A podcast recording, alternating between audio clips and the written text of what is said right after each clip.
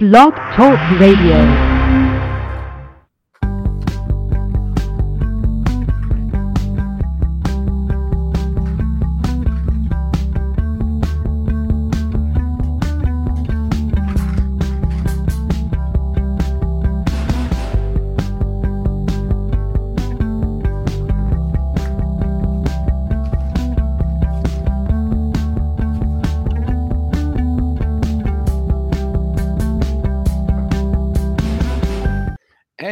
Evening, and welcome to Guys Guys Radio. This is your host, Robert Manni. Some call me the Guys Guy, but I'm one of many.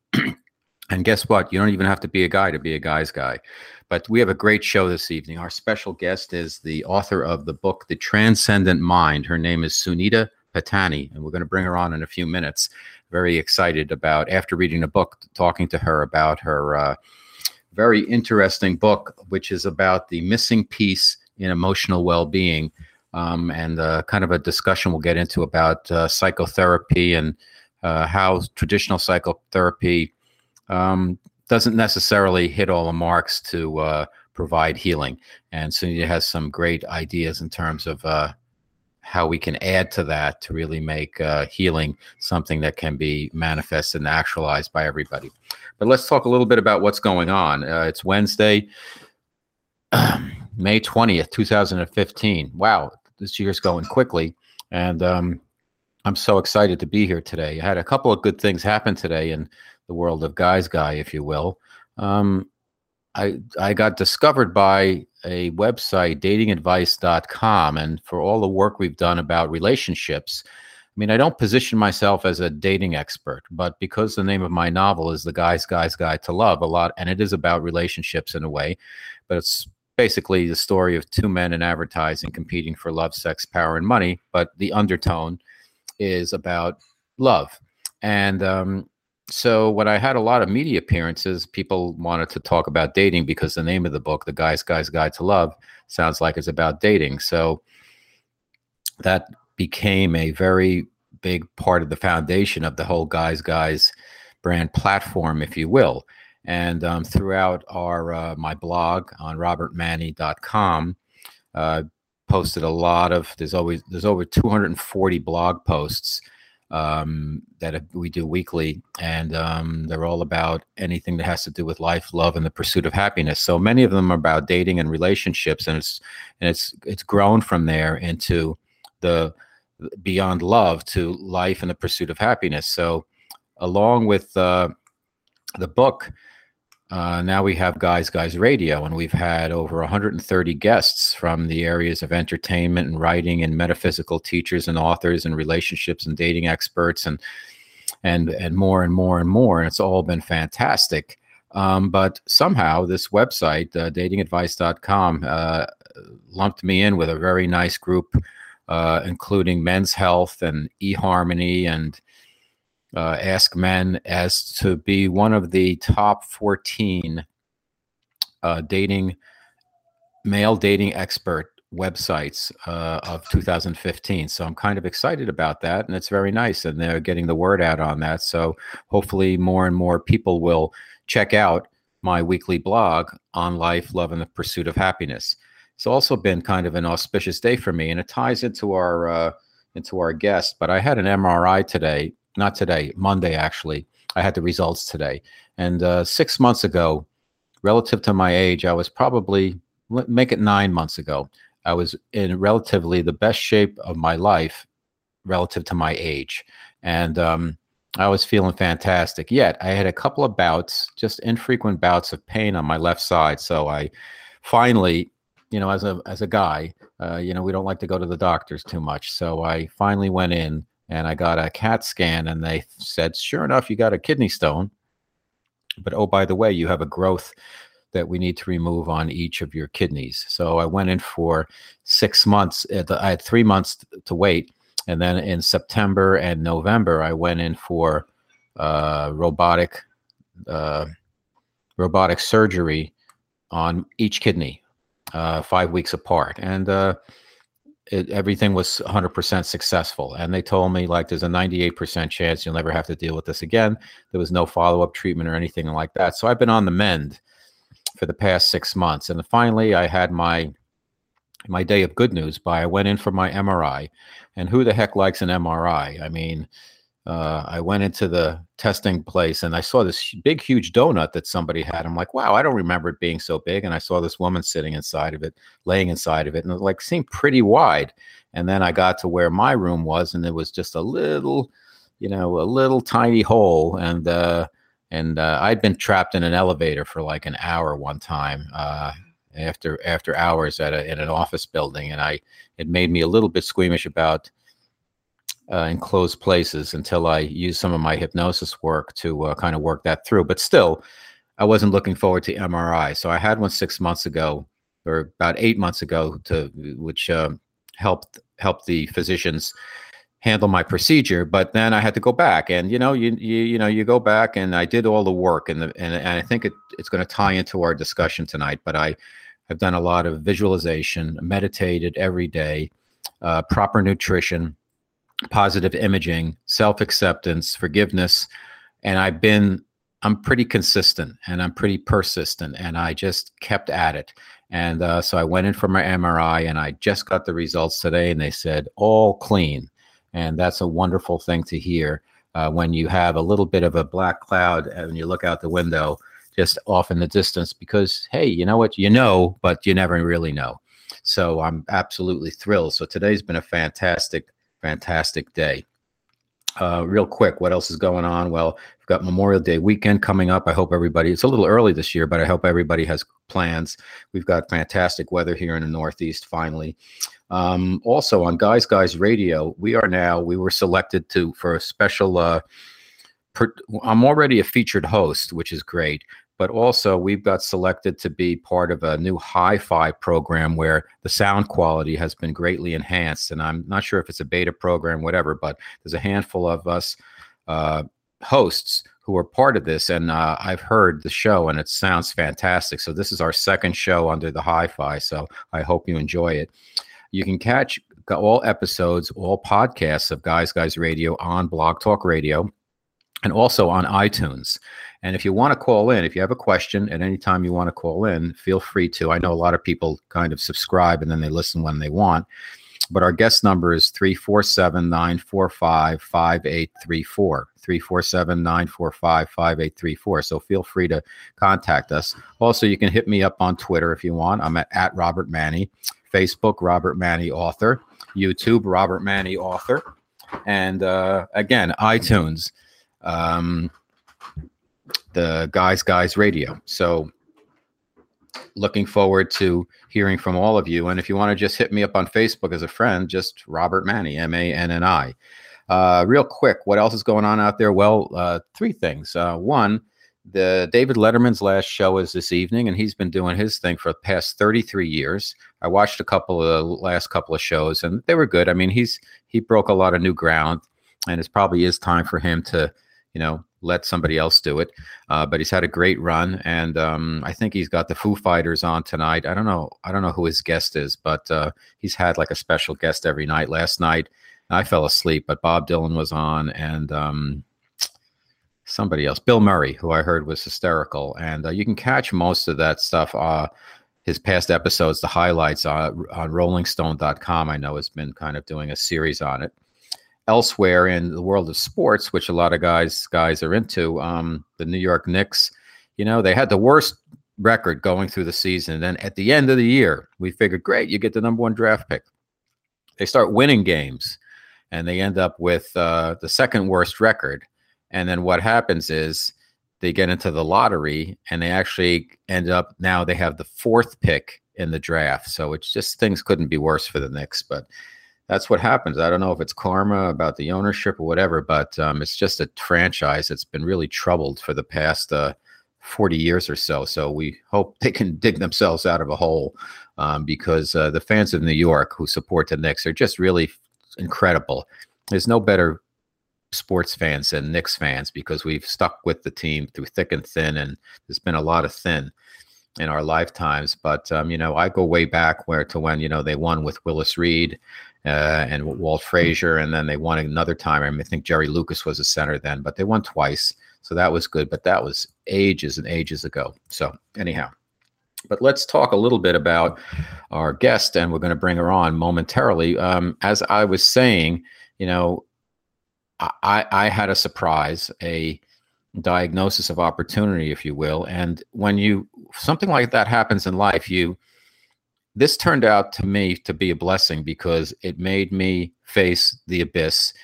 I am the I'm a I'm a I got married late in life and I also had a child late in life. So I had a little son. A year ago he was one. He just turned two last week. And it was like, and then I got this health issue. And you never know how you're going to deal with things. But I figured, what can I learn from this? What is this all about? What is this trying to teach me? I never looked at it as a battle because I don't think these things happen in your body as battles. I think they happen in your body as a reaction, and your body telling you you've got to, there's something you're not taking care of properly. And the, my body gave me a wake up call. My body kept, I had a persistent pain in the side, really super painful bouts. Um, with this kidney stone. I didn't know what it was, but finally, I went to the doctor and I thank my body for getting me to the doctor. And I thank my body for then, I don't know how it did it, but apparently it dissolved the kidney stone and I didn't have to go through the whole super painful passing thing. Um, and then it handled the uh, two procedures 100% successfully. I mean, it, it couldn't have gone better. And and so I learned that we we have power. Uh, I don't I don't mean like power in a authoritarian way, but I mean we can connect with the universal consciousness and God or whoever you want to however you want to express things, and we can we can participate in our healing, and we can participate in in communicating and respecting our body, and and there's a lot of ways to do that, and one of the things our guest Sunita Patani is going to talk about is this whole concept of the transcendent mind and how traditional psychotherapy is kind of missing the mark because it's not integrating things like nutrition and uh, other types of consciousness uh, and oneness that would really help. So I think that her message is at the forefront of how hopefully our scientific community and our uh, medical community will look at health and healthcare. Um, because one last thing, it's really interesting. I got fantastic care throughout my process, but never once did anybody tell me, how did you get this, even when I asked, or how can you prevent this, or what you should do nutritionally. It was basically, you've got this, and we're going to cut it out. And they did a great job, and robotic surgery is amazing. That said, uh, you don't really, you're kind of like pawing around in the dark, but um, that's something physical, something that's more psychological might be a little bit different. So let's bring our guest on, Sunita Patani, right now. I know she's been on hold. Sunita, are you there? I am, Robert. Great to be on the show. Thank you so much for, thank you so much, excuse me for that noise, for being on the show. And I think you're calling in from the UK? That's right. Yeah, it's just gone midnight here. Actually, it's quarter past twelve in the morning. So yeah, ah, well, uh, we could have done the show a little bit earlier, but thank you for being so kind no and patient. Problem. No um, problem. Well, let's talk a little bit about um, your book. I mean, I didn't give you a proper lead in. Um, Uh, let's talk a little bit about your background and then what led you to write this book. So, why don't you introduce yourself then? And forgive me for not giving you a proper intro. Not at all. Yeah, absolutely. I mean, um, so I'm a psychotherapist, and what had basically happened, actually, Robert, was when I actually started up practice, I realized that a lot of the traditional therapeutic techniques weren't actually working too well. Um, and that's really when I started to read around the topic a little bit more and really expand my horizons a little bit. So I came across a, quite a common text, actually, called A Course in Miracles. And um, in that book, actually, there was the most profound concept which stated that we were, in fact, part of one consciousness, so that there was one sing, you know, singular consciousness, and that we were all individualized aspects of this singular consciousness. And then I went on to read the um, Hindu ancient spiritual text, the Bhagavad Gita, which um, sort of really shared the same message, really, mm-hmm. that there was an all pervading consciousness. So my next natural question was, well, where can I actually go to validate this? You know, is there any evidence that this actually might be the case? Um, and that's really when I started to look into um, near-death experiences, which at the time I didn't actually realize was actually an academic area of study. So throughout all of the research, um, this picture started to emerge that you know it seems that there is this one unifying consciousness, and we're obviously perceived as individual beings. So it's really about bringing those two aspects of us together, really. How does traditional psychotherapy, if you will, how do they how do they uh, not do that, if you will? I mean, the concept of you know we're part of the ocean, yet we're an individual drop. Uh, I get it, and I completely agree with it. How how is the psychotherapy community, if you will, overlooking that aspect in terms of how they treat clients and patients? Well, I think in terms of psychotherapy, there are three main models that, you know, and this is very generic, of course, because we, we have little time mm-hmm. here tonight. So there are three general models that you look at. You know, you look at the humanistic approach, which is all about, um, you know, listening, the, the fact that the answer is within, um, you know, and building good client trust relationships. Then, of course, you have the psychodynamic approach, which is looking at, um, you know, the, the, the uh, Freud's Freud, well, Freud was the father of this this particular part. So it's looking at your past and how your past, um, you know, has sort of shaped your present. And then you've, of course, you have the behavioural side, which is looking at actually how your behaviour changes and forms with time, and how we can, you know, form positive positive behaviour so to speak. But I think what traditional psychotherapy does is it's a little bit like what you were saying with, with medicine and Western medicine. You know, you go in, you explore yourself, you build a good relationship, you delve into your past, and you look at behavior. But we don't actually stop to question who we are at the very core. And again, mm-hmm. when you look at the scientific community, you know, it's the the scientific um, community that we have at the moment is pretty Newtonian based, you know, so cause and effect. Um, but what I what I tend to say to people is I think we need to go deeper and we really need to question who we are at the very core. If we don't know who we are, how are we actually going to go on to, to treat ourselves effectively?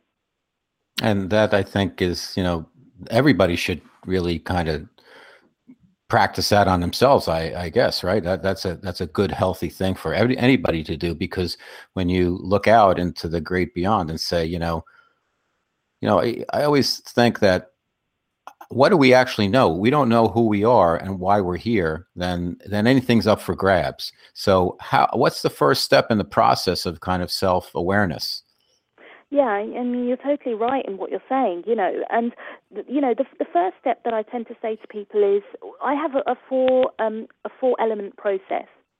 So the first step is always really understanding who you are and understanding what emotional wounding is. Now, when we look at the question of who you are, I sort of do encourage people to have a real open mind and to really look at you know, the studies, so the studies in uh, science, quantum physics, the studies in parapsychology, the studies in the near-death experience, um, you know, uh, community, so to speak.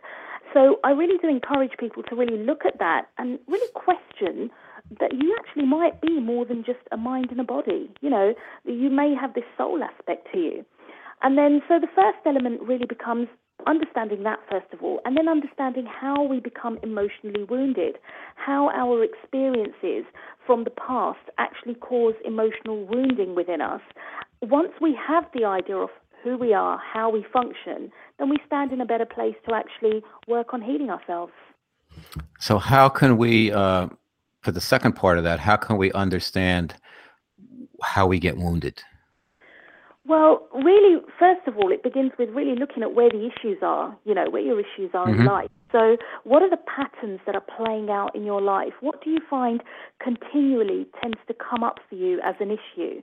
Um, you know, looking at also the your relationships you know where are your relationships wounded career your relationship with money your relationship with people you know so it's really about looking at what life is manifesting with and for you and then taking it from there again getting a good grounding of where you really are okay excellent now that's two how about uh, what is what's parts three and four in terms of your four part uh, initial process.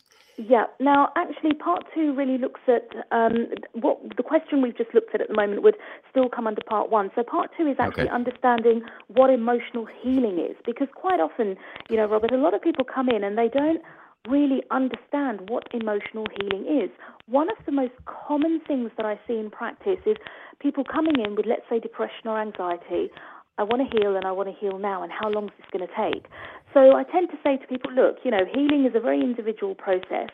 And generically speaking, there are two types of healing that take place. So the first type of healing is a specific healing. So you could have somebody that comes in with an addiction or depression or anxiety. You can heal that particular aspect of them and, you know, that they're okay. But the second type of healing, which I believe that everybody is going through all the time, is a deeper healing. That's the sort of healing, Robert, that really shifts you at the very core. You know, it's um, it's a gradual shift for most people, and it's a shift in perception. And what people find is that you know when they when they go a certain a certain route forward, they can't go back to being the same old person again. Is that making sense?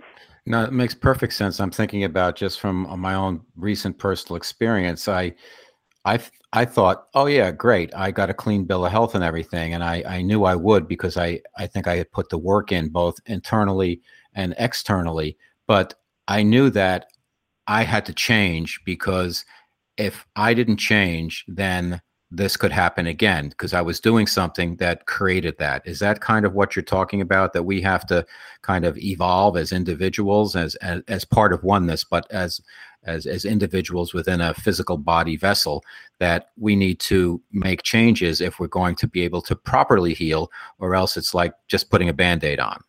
Absolutely. You know, and you, you've hit the nail on the head, really, that even when, and you know what, what you said is so important because even when you are in a place where things are good and you, you know that you're healing and things are moving along really well, you've still got to keep your eye on the ball, you know, uh, you Yeah. know, because how we're living at the moment, we're living on a, on a very sort of it's, it's it's sort of like a pay-as-you-go system. You know, it's like Mhm. what you're putting in right now is actually what's manifesting a little while, little while down. So at any ch- at, at any time, uh, you know, you can choose to to put in something different. So it really is looking at and keeping an eye on. You know, am I really nourishing myself correctly? Am I nourishing myself emotionally, physically? Um, you know, so yeah, I would completely agree with what you're saying. Yes. Now you talk about. Um, correct me if I'm get if I'm get this wrong, but one of the I think the fourth phase of the healing is that living the change you talk about.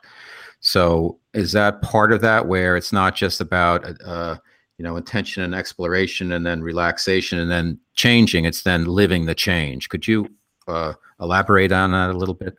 Yeah, absolutely. So that's included in the second element, which is really about understanding what emotional healing is. So, you know, there tend to be sort of four levels, and again, this is very generic. It's not it's not necessary that you're going to move from level one, two, three, four in that order. You you know, it, it can be a case of you go one, you go two, you go three, and you come back again. So, Mhm. you know, the first the first idea is really the intention and the exploration. So, exploring what it is that's going on on within you okay, and what it is that, um, that that that needs that needs addressing, and then you sort of move through the phases. So then you you have a look at actually, obviously, creating the change, and then you have the, the, the period of time where the healing happens, and then at the end. I always say to people, look, you know, you've got to continue again. It's living the change. So, again, it comes down to just because you've changed doesn't mean it's going to stay like that. You've got to make the conscious decision to actually continue that healing on. hmm That's makes perfect sense. And so, uh, you talk about some of the tools that we need for healing, and I think there's about eight of them. Um, could we talk about that a little bit? Um, you start with be ready and be committed, and maybe you can just take it from there. Yeah, absolutely. There are seven tools of emotional healing. Um, and the first tool, quite correctly, is really being willing and, and being committed. This is probably the most important prerequisite that anybody could have before they venture into healing. And I'm sure you'll agree, you know, from your own experience, that if you're not really willing to give it all that you've got, um, or at least a good portion of what you've got, your results are going to reflect that.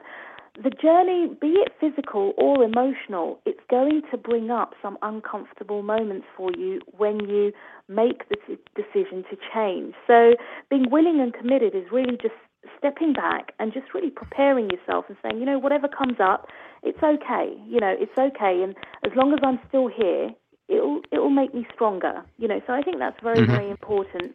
Um, another very very important tool there is the tool of forgiveness, and I'm not sure whether you've read about that in there, Robert, but there's a yes. Yes, lovely and story I... in there. Yeah, there's a there's a lovely story about a gentleman named Tom Hudgens who whose sister, at the age of uh, 22, and I think Tom was about nine at the time, was raped and murdered. And some 30 years later, Tom actually decides to meet the perpetrator in prison. Um, and they meet, and, you know, it's a wonderful meeting because there was a lot of healing done within that meeting. And actually, the perpetrator um, had become the beacon of light almost for, for other inmates because of the whole experience. So, forgiveness is such, such a powerful tool.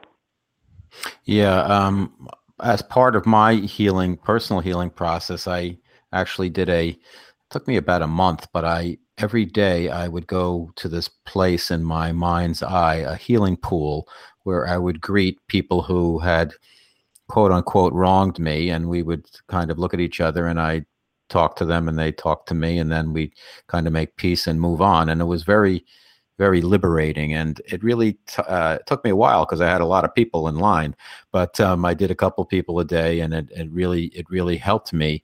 And I remind myself of that because I think you know when you you have anger inside and resentment and all of that, it just eats away at you, and you have to.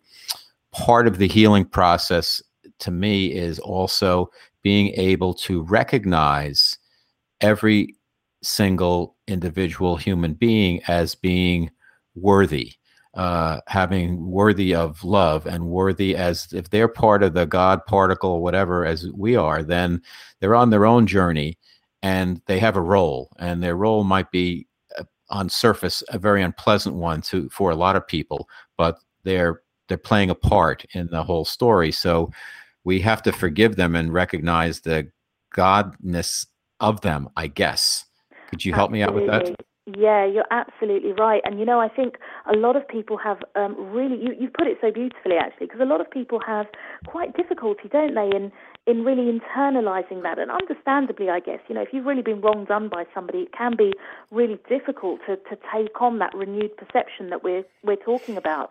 But you're absolutely right in what you're saying that actually, you know, it's the behavior that the person is um, conveying that isn't sort of conducive. But that doesn't mean that the person at the core is a bad person. You know, yes, they're displaying behavior which is not, not very nice at all, but it is really about trying to step back and trying to understand where and why that behavior has, has come about in the first place. And more importantly, of course, it's really about the impact, isn't it, that it's having on you? Like you're saying, that when you aren't in a place of forgiveness, you're holding on to resentment and you're holding on to possibly frustration and anger, and it's causing you damage on the inside as well. So forgiveness has many, many beautiful facets to it if we can just work on getting our heads around it. Yeah, yeah well said. Um, how about you also talk about uh, acceptance? And I think that's another thing where uh, we're always fighting everything internally and a lot of times externally in our just our societies, the Western culture. You know, it's all about competitiveness. Um, so how do we how do we integrate? How do we work with acceptance as part of our healing process? I think one of the key things really is just to as you're working with acceptance, and I'll talk about that in a bit, but it's actually really to just stop, breathe, and relax at times. You know, and you're quite right. We live in quite a, a goal orientated um, society, you know, in the Western world, meeting targets and, and things like that. And sometimes what we actually need to do, Robert, is just to step back and say, you know what, I've done everything I can. Um, you know, life is throwing lemons at me at this point, or whatever it may be. And I've just got to accept that, okay, I may not be able to see the bigger picture, but this is really just the way it is at the moment. It just really helps to release the, the tension or the resistance that you may be feeling. And of course, when it comes to, to forgiveness as well, that, you know, are you able to look at another person and you may not necessarily agree with their behavior. You see, acceptance doesn't mean that you've got to accept everything and be okay with it. Acceptance is about saying, okay, you know, I don't I don't agree with what you're doing and I don't agree with your behavior, but on the other hand, there's nothing I can do about it either. So I'm going to just choose to accept you as you are because if I don't, again, I'm going to be causing myself suffering on some level. Right, and that doesn't mean the, you have to that that's going to be your best friend. You you if you understand that, you can be kind of neutral about it and just go about your your business and not be I think the, the key is it sounds like is not let exterior circumstances or individuals or energy pull you down because if you internalize all of that, then you'll make yourself ill. And um, that's not that's not going to help anybody. So we have to, you know, we have to be careful about protecting our energy. Uh, how do how do do you have any thoughts about that in terms of what individuals can do so they don't kind of take on all this toxic energy that's floating around out there? I think one of the first things and one of the most basic things that I would say to that is to remember, just remember that, you know, you are a person who has full right to live life the way that you want. So in other words, you see the, the thing is when you when you start to give your power away because a lot of this is about giving power away mm-hmm. when you start so when you start to let external circumstances or, or, things get in the way, what effectively you're actually doing is you're giving your power away to that circumstance or that person on the outside. Right. So the first thing to remember is that you are empowered and you are only empowered to the extent that you allow yourself to be. So it's about making choices that are nourishing you um, correctly. You know, I mean, that's on a very pragmatic, on a practical level. The other thing that you can also do to keep the um, the toxic energies out is visualization is brilliant. You know, I mean, it's been shown to actually have an effect on on our physical environment. So first thing in the morning, waking up, visualizing yourself in a bright white light or a golden light, whatever feels right to you, and just, you know, mentally and emotionally protecting yourself and, and asking, um, you know, your higher power, if, if you believe that one exists, um, to, to keep you safe and to keep you protected. Mm-hmm. Well, it's certainly, uh, I, I can tell you, it certainly helped me. And, uh, you know, if you believe you, you shouldn't be a shrinking violet about it. It should be, you know, part of who you are. And I, I used a lot of uh, internal proclamations. Even when I was going in for the MRI, I said to myself, you know, I am word through this fear that I believe will overtake me. I did that before my second robotic procedure.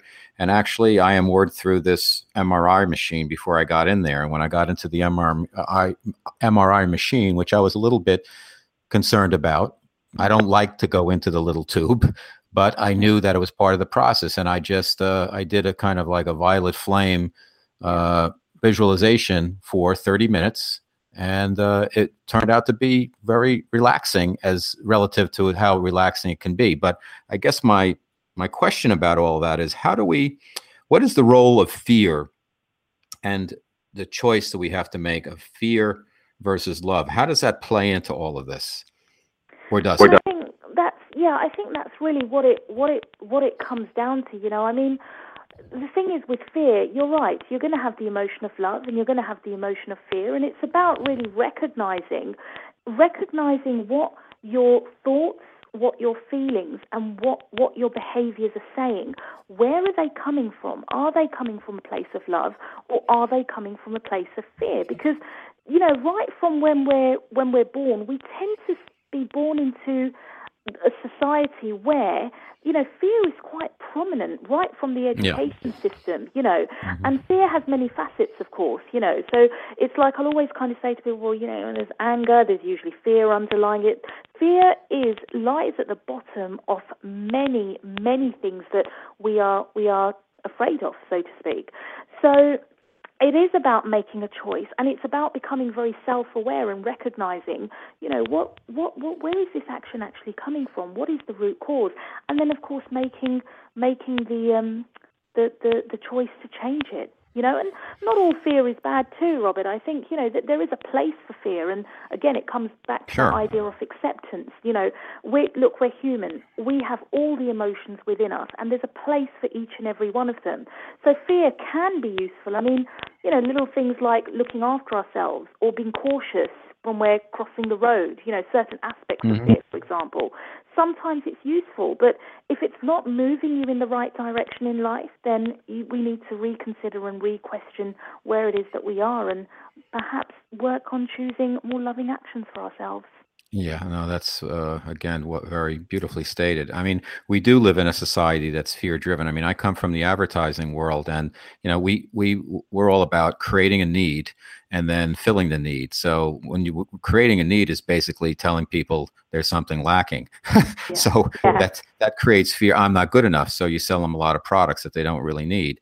Um, even though there's a lot of fun products out there, and then you just have to dif- differentiate between different brands and all that. But also when you watch you know the media you watch television or online or whatever there's a lot of a lot of fear mongering going on there a lot of negativity a lot of you know you know we we we live this life our day-to-day lives and then vicariously we're living through what we see on the screen. What's real? What isn't real?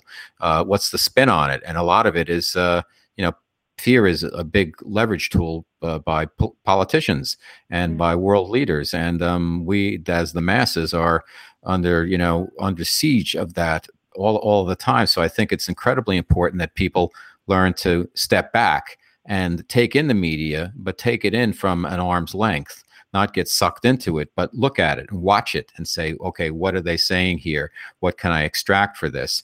And i i, I got to think that that's probably creates a lot of anxiety and a lot of emotional issues that that people have in modern societies because we're not living a natural way. We we're where the media is. I'm not saying they're doing it on purpose, but if you take in too much media, you are going to create an underpinning of fear internally. Does that make sense? Absolutely, and you know I see that day in day out, day in day out. Um, you know, off my practice, and it comes in so many different forms. You know, it comes in the dieting industry, which the media will propel. It comes with the body image stuff. You know, d- d- dependent on what what the latest trend is. Um, so many different forms and facets of not being good enough, or or you know, having um, this image of perfection that people are aspiring to to be. Um, so I, I get to see a lot of that, Robert, and you're quite right. And it, it, you're right. It's about stepping back and discerning. Okay, well, where is this useful for me, and where is this potentially going to harm me or cause me damage?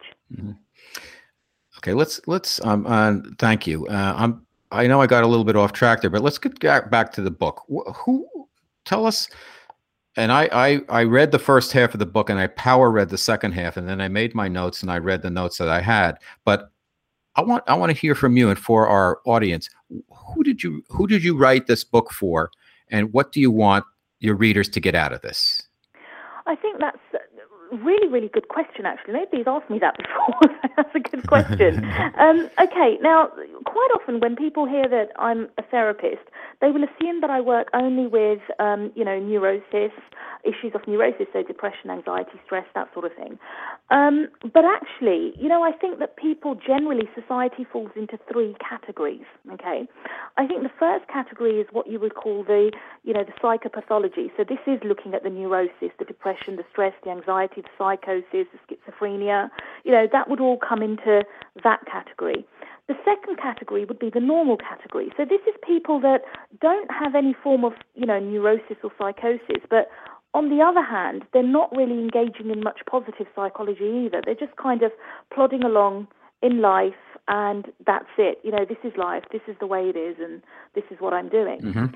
And the third category of people then becomes people that, you know, do do take and make the effort to practice positive psychology. And you see, the book that I've written, I think, Robert, is actually applicable to all three groups.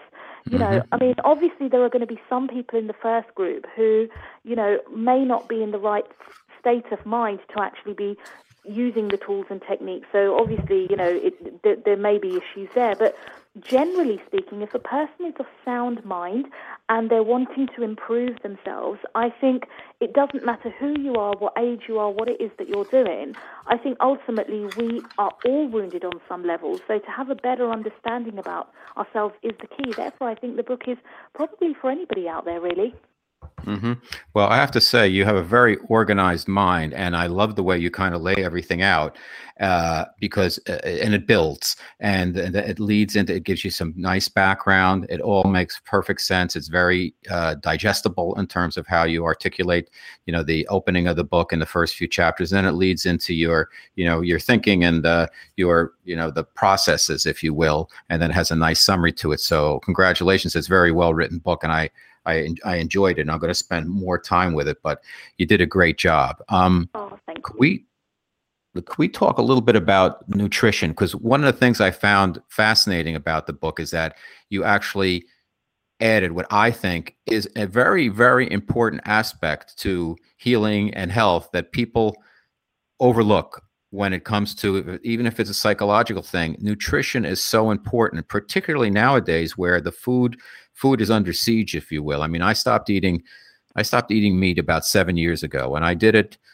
I just stopped, and I I got sick, and then I got better, and then I never thought about eating meat again. And at the time, I did it because I thought it would be, I, you know, I'd eaten, I didn't, I had eaten enough meat, and I was dating somebody who was a vegetarian. I figured, well, it'll be easier. I'll stop. There was no pressure or anything, but I found that over time, I became more sensitive to the the plight of the animals and what's going on in the food industry and all the garbage that they they give the animals that we end up ingesting and how important it is to eat proper food organic versus gmos et cetera et cetera. People think it's just a talking point. It's not. This stuff's going into your body and it will wreak havoc. So I, I love the fact that you included a section on nutrition. Could you talk to us a little bit about that sunita? Yeah absolutely robert. I think one of the things that I found really, really fascinating um, with my journey of discovery, generally speaking. Now, actually, it's interesting because I'm going to veer off a little bit because the, sure. the first book that this is actually my second book. The first book that mm-hmm. I wrote um, is called My Secret Affair with Chocolate Cake, and actually came about because I developed a terrible eating disorder in my mid twenties. Um, you know, and at that time I became very fascinated with, you know, food and, and almost obsessive about nutrition. And what I realized at that time was that a lot of people were giving nutritional advice, which is a good thing, but they weren't teaming it up with any psychological stuff, or if it was, it would be very much in the background that, okay, well, eat this sort of stuff, and you know what, just pay attention to your mind, and, and this is how it happens. And then, of course, when I, you know, really got into the psychotherapy and I retrained and everything, then I realized on the other side that the psychology stuff really wasn't taking the, the nutritional element into into into regard.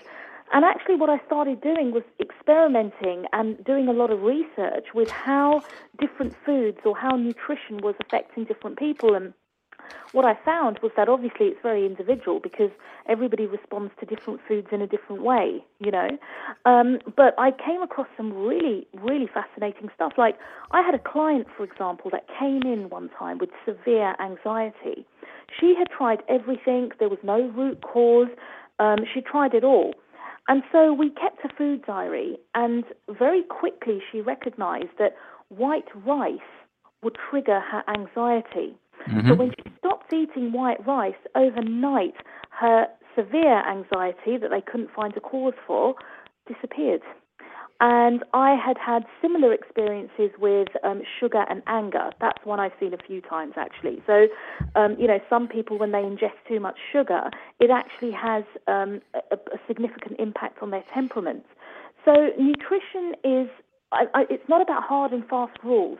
I think the only rule that I would say is that look, you know, a little bit of common sense, fresh food, fresh natural foods are going to be better than the processed foods, you know, or the fake foods, so to speak. That is the only base rule that I think I would say, you know, keep an eye on.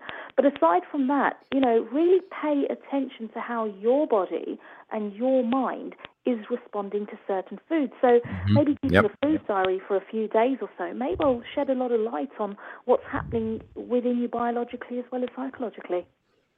Uh, that's great advice. Uh, one last question for you. Um, how do you see the role of frequency, if you will, in all of your work? Because to me, uh, you know, everything we want to do as we kind of move along in life is anything we can do to kind of elevate our frequency or vibration is is very important and will will help us because you know the higher up you can raise it the more light you get the you know, the better off you'll be, and the better off you can help. The better way you'll have of helping other other people also. Um, and a lot of what you're saying in your book to me is about frequency without ever using. I don't know if I saw the word used in the book, but what is your point of view um, Yeah. on frequency? I think ultimately everything is frequency. You know, I think you know when you break down, it's it's again looking at it from the scientific perspective. When you come to the quantum physics uh, part of things, you know, when you go subatomic, you're going to find that ultimately everything's energy. So everything is a frequency.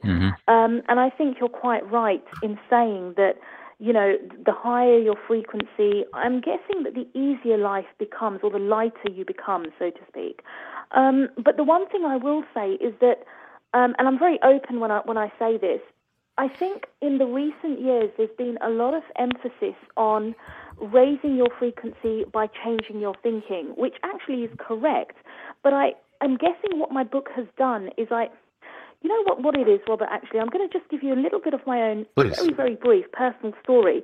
Actually, when I was going through my eating disorder um, and, and and stuff, I did a lot of reading around the topic of, um, you know, the law of attraction and frequency and, and, and everything.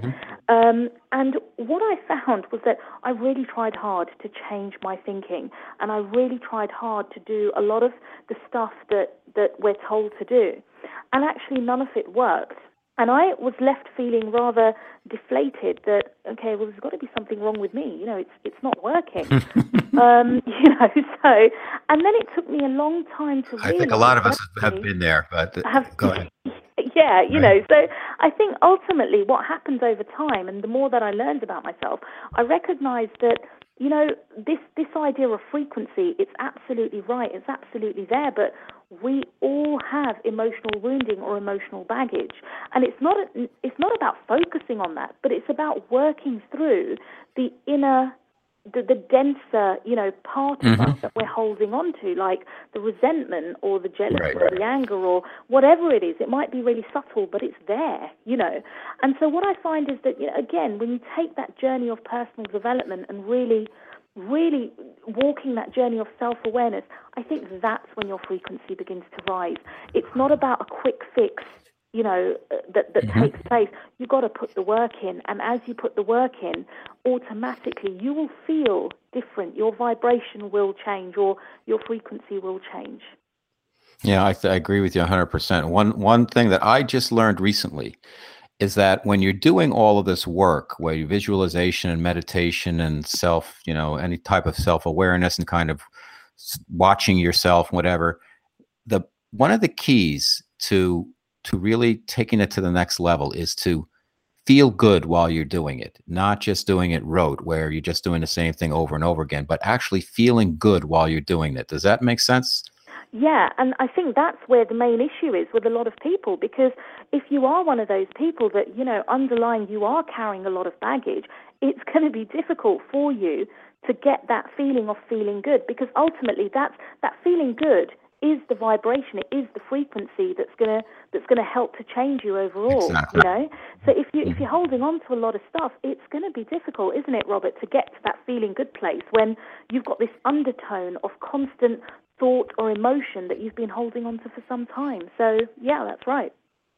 Well, I'm a fan of Sunita Pattani. Um, great job and fantastic book. And I apologize for not introducing you properly, but um, I was just, I had a lot of stuff happen today and it's a bad excuse, but I just got my MRI results and I was really, you know, on cloud nine. So uh, my Oh. apologies, but No uh, problem. you, Congratulations, by the way, on your MRI Oh. as well. That's great news. Thanks. So I would actually, uh, I would like you to tell our viewers where they can find out more about you, about your book, where they can get it, and also uh, invite you, if you'd like, uh, to come back and talk about your other book about emotional eating, because I think that's a really hot topic. And I know you wrote it a couple of years ago, but that's okay. I'm sure the information is still re- very relevant, and it's something that a lot of people wrestle with. Yeah, absolutely. It's still very relevant. Yeah, I guess it's kind of timeless knowledge, really, isn't it? So, Yep. um, yeah, if you want to find out more, guys, I am on um, Facebook under Sunita Pattani. That's S U N I T A P A T T A N I. Same Twitter account too, and um, website is sunitapattani.com. Um, website will actually, it's been down for a couple of days because we've just been updating it. It will be live again in two days' time. If, Robert, your guests actually want to go on there in a couple of days, they, they will Mhm. actually be able to download a, a free three part audio series on mastering the mind. And it's quite a long series, so, you know, it's um, there's some really, really good tips, tops, and bits and pieces in there. Um, so, yeah, they might want to check that out. All right. Well, send me something about that on Facebook or whatever, and I'll I will get the word out also on that because that sounds like a great offer. Perfect. Thank you so much. And thank you so much for staying up late for Guys Guys Radio uh, and for being my guest. I really enjoyed talking to you, and I really enjoyed your book. And you seem like a really lovely person, and you're doing really good work. So thanks so much, Sunita. No worries. Likewise, too. You're doing a great job. So it's been All a right, pleasure. thanks. Thank you. All right, cheers. Well, that's our show for this evening, everybody. Uh, I know at the beginning I mentioned I was three or four things that were going on I was going to talk about, but the last thing was that tonight in Los Angeles, my favorite band at least, the Rolling Stones, is actually launching another tour by ha- playing a club show where they're going to they're going to play the entire Sticky Fingers album, which is, I think it's a first for them. The album's like 44 years old, but it is a classic, and uh, that should be a heck of a lot of fun. I think they're going to do one more of these little uh, ad hoc shows, and then they're starting their their tour, the Zip Tour, Zip Code Tour, or something it's called, and uh, that's uh, starting out in San Diego in uh, next week. So anyhow, good luck to them. Keep on rocking. Like why not? Um, so thanks everybody for tuning in. I hope you enjoyed the show. Again, it's uh, Guys Guys Radio. Our guest was Sunita Pattani. The name of her book is The Transcendent Mind, and um, remember that uh, to have play safe over Memorial Day. Have a great time, and uh, that guys, guys, finish first.